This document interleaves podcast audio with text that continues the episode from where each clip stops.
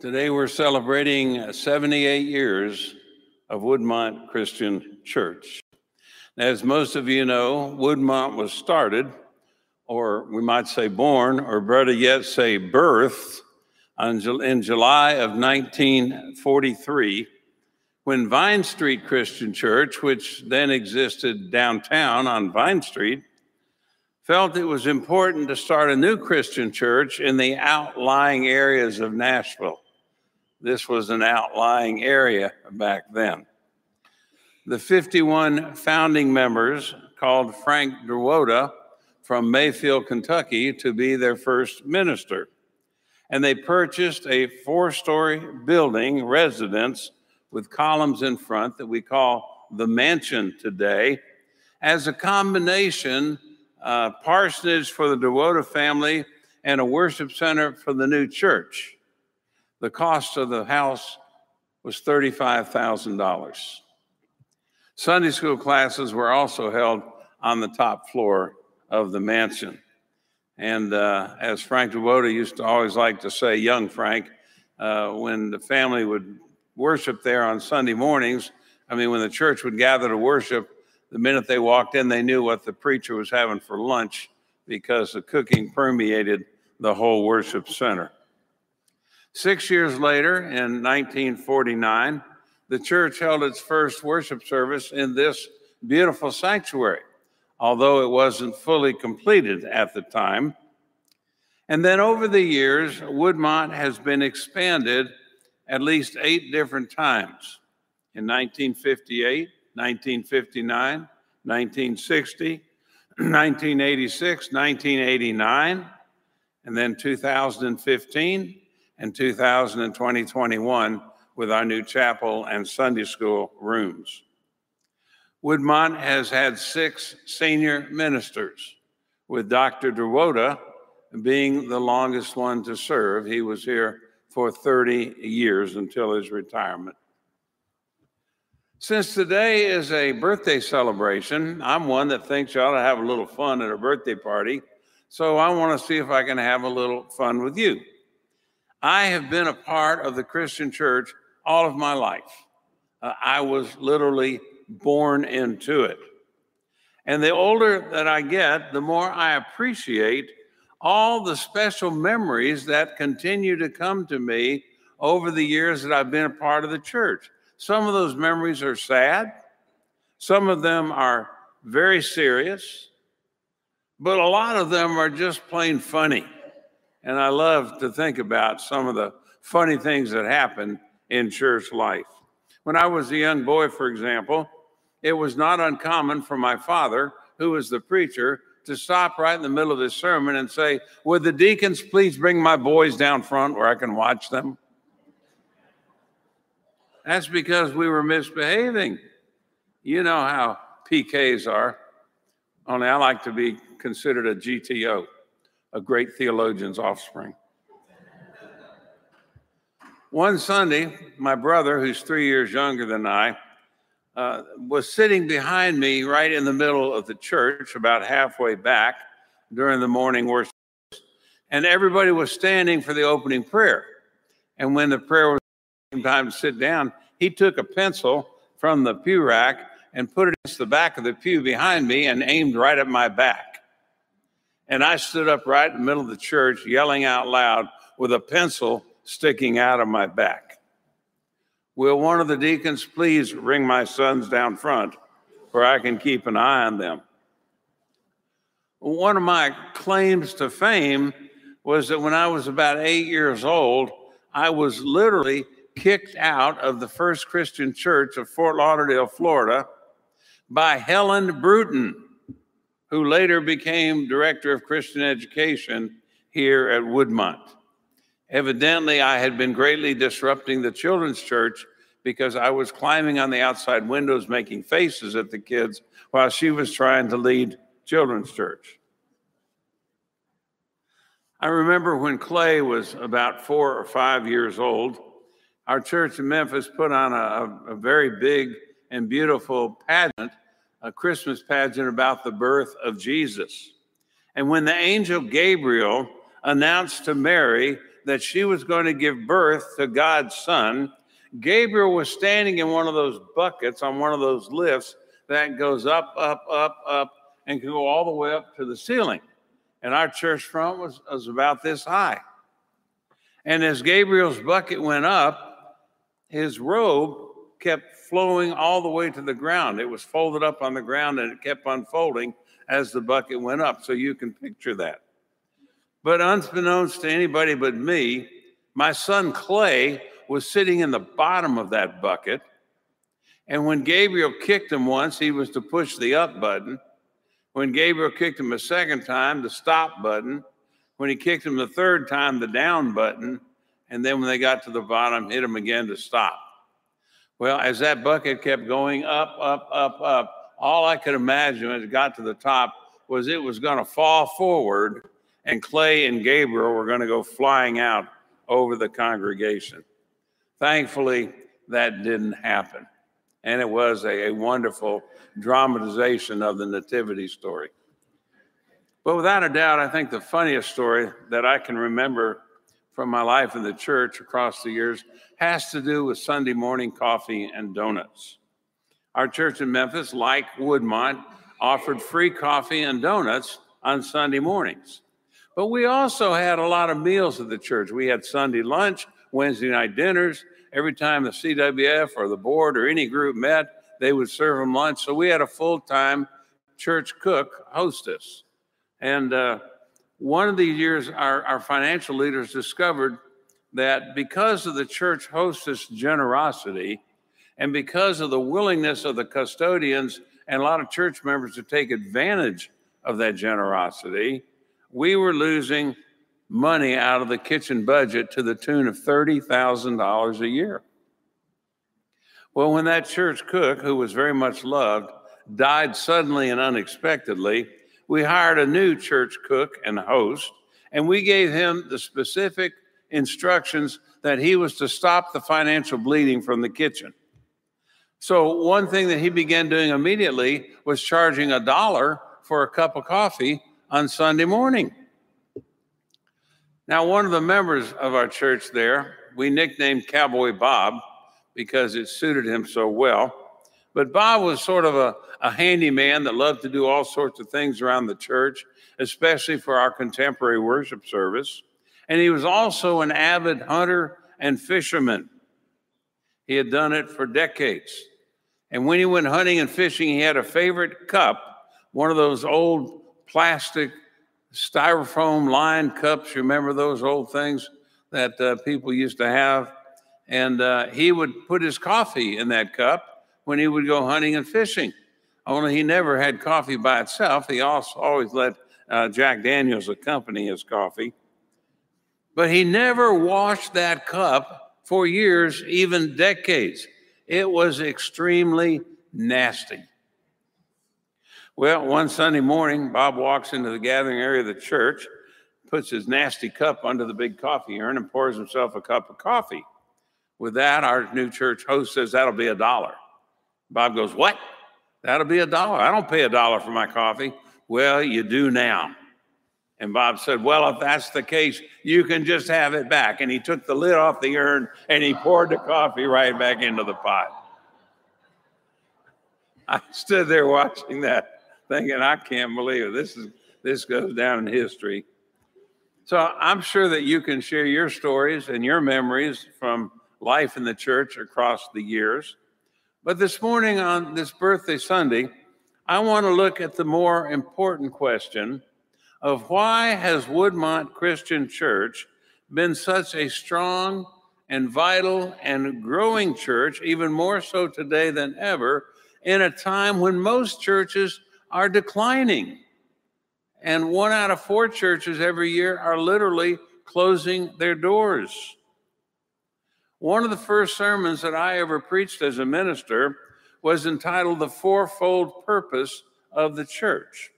I preached that sermon almost 50 years ago, but I would preach it the same sermon again today because I believe that even though times have changed, those four things I pointed out in that sermon are still what Jesus Christ wants his church to be, what the mission is all about.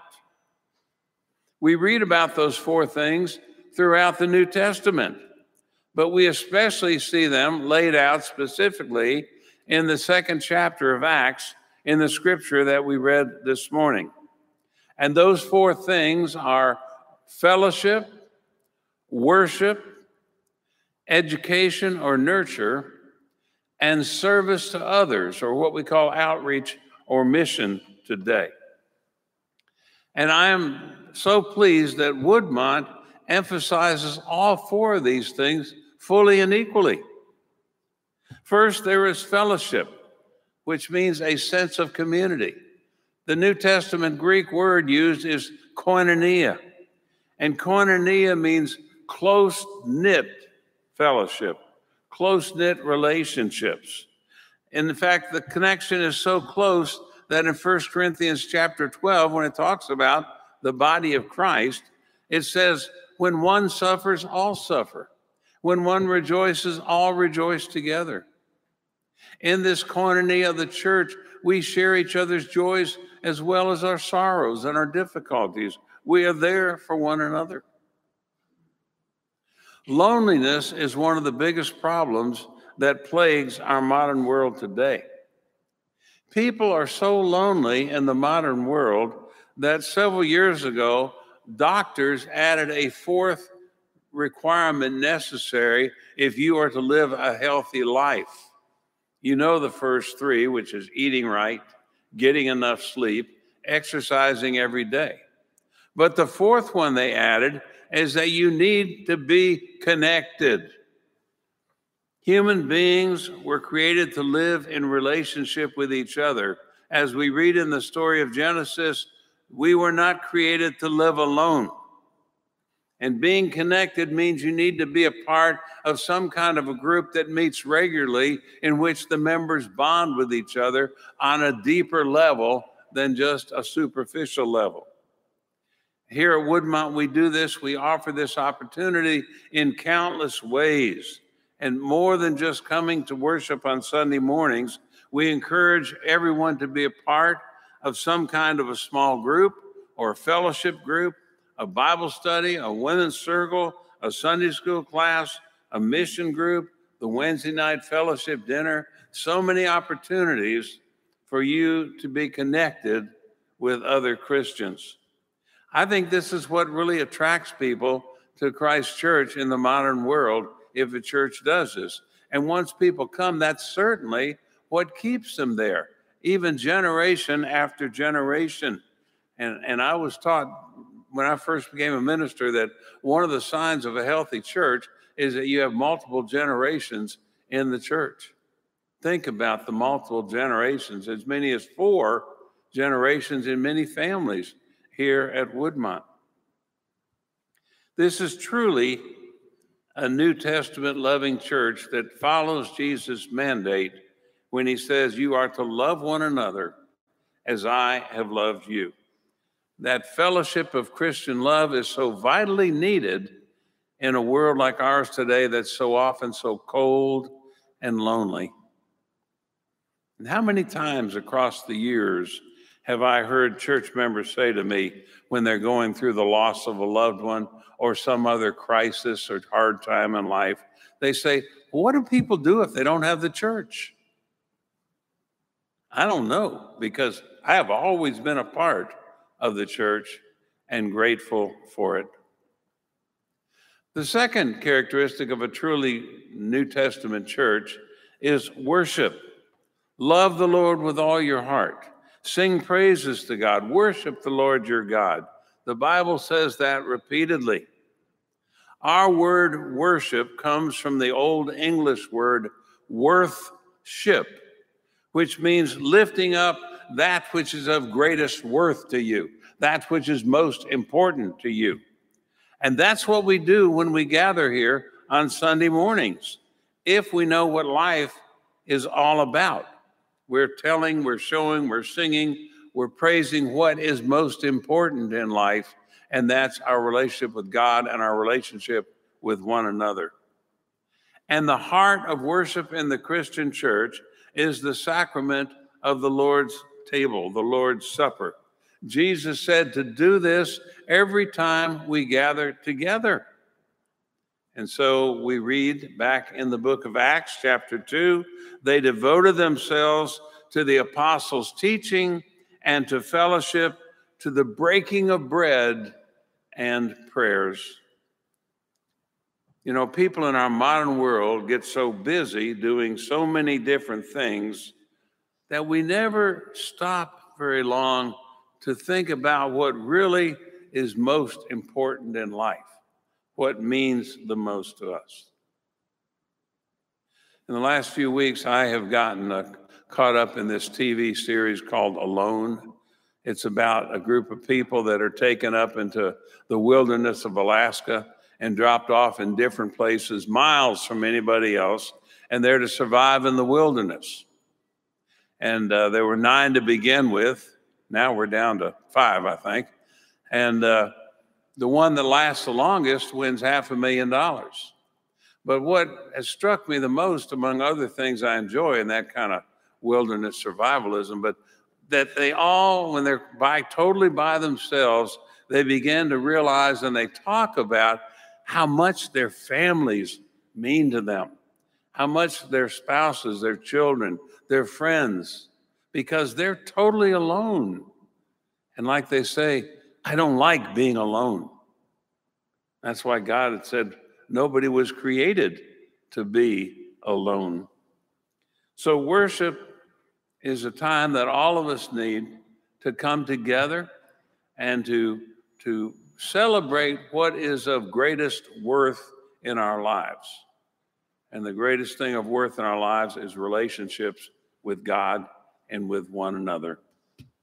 A third characteristic of a truly New Testament church is education, or what we would call today Christian nurture. Jesus said to his disciples and to us, Teach them to obey all that I have taught you. The church exists to educate God's people, to teach them what life is really all about, answering those important questions of, of who am I? Why am I here? And where is it all headed? And since those answers are found in the message of Jesus and reflected in the way he lived his life, then the church wants to help everyone become more like Jesus and develop the qualities that give life meaning in what we think, what we say, and what we do on a daily basis. Baptism is just the beginning, it's not the end. Baptism is the beginning of discipleship.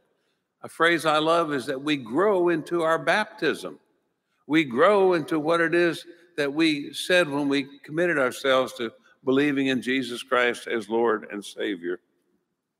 We're not here just to add members to the roll of the church, but we want to transform people's lives, transform them into true disciples of Christ.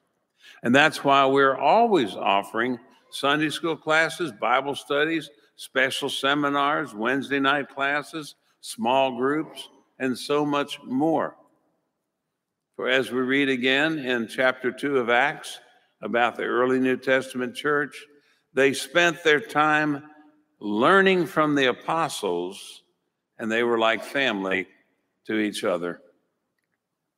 So, nurture, education, spiritual growth, these things make possible the roots of our Christian faith. And that in turn makes possible what we can call the fruits of our faith. Another characteristic of the early New Testament church. The fruits of our faith are what we would call mission or outreach or service to others. The best roots on any plant or tree or Christian won't mean much if they don't produce good fruit. Jesus said, By their fruit they shall be known. And every tree that does not produce good fruit shall be cut down and thrown into the fire. What did Jesus mean by bearing good fruit? He said it very clearly. You shall love your neighbor as yourself. They will know we are Christians by our love. Christians do not exist for themselves only, but we exist to meet the needs of others and to heal the hurts of others through our outreach and our mission. Again, as we read about the early New Testament church, they would sell their property and give the money to whoever needed it. That's why Woodmont has always had a strong commitment to mission and outreach. I remember when Clay first came here, and when I first came here a year later, that this church had a strong commitment to mission and outreach. Everybody was yelling about how much we were giving to outreach, and at the same time, neglecting these beautiful buildings that we have because the money was a little tight. Fortunately, since then, uh, things have changed, and we're able to take care of our buildings and give generously to mission and outreach. But the point is that if we don't have the fruits of the faith, then everything else really is not worth very much. So, this is why and how Woodmont Christian Church has remained such a strong, vital, growing church throughout its 78 year history by seeking God, sharing God's love, and serving others. And there's no telling how many lives have been transformed across these 78 years through this church. People who have survived tragic divorces or maybe the loss of a child because they have found the support of Jesus and the membership, the, the love of the church family. Drug addicts and alcoholics who have overcome their addictions because of the caring community of the church. People who are lonely and afraid, they find new joy in living when they find new life here in the church. People fighting cancer and other diseases who do incredibly well because they've learned it makes a difference when you trust in God. People who have had their lives completely torn apart and yet they bend down and they pick up the pieces and they go on and they find new joy and new meaning because they've discovered the power of resurrection through Christ. People who were wealthy and had everything to live with, but didn't really have much to live for, they find new meaning in life because they've discovered the teachings of Jesus. This is why Woodmont has remained such a great church for 78 years. And this is why we have great reason to celebrate her birthday today. Lives are being transformed from fear to courage, from selfishness to generosity, from inner turmoil and confusion to inner peace and joy, from resentment to forgiveness, from hurt to healing, from negative to positive, from egotistical to practicing humility. This is what we're celebrating today. And 78 years from now, we're going to celebrate it again. Happy birthday, Woodmont Christian Church. Amen.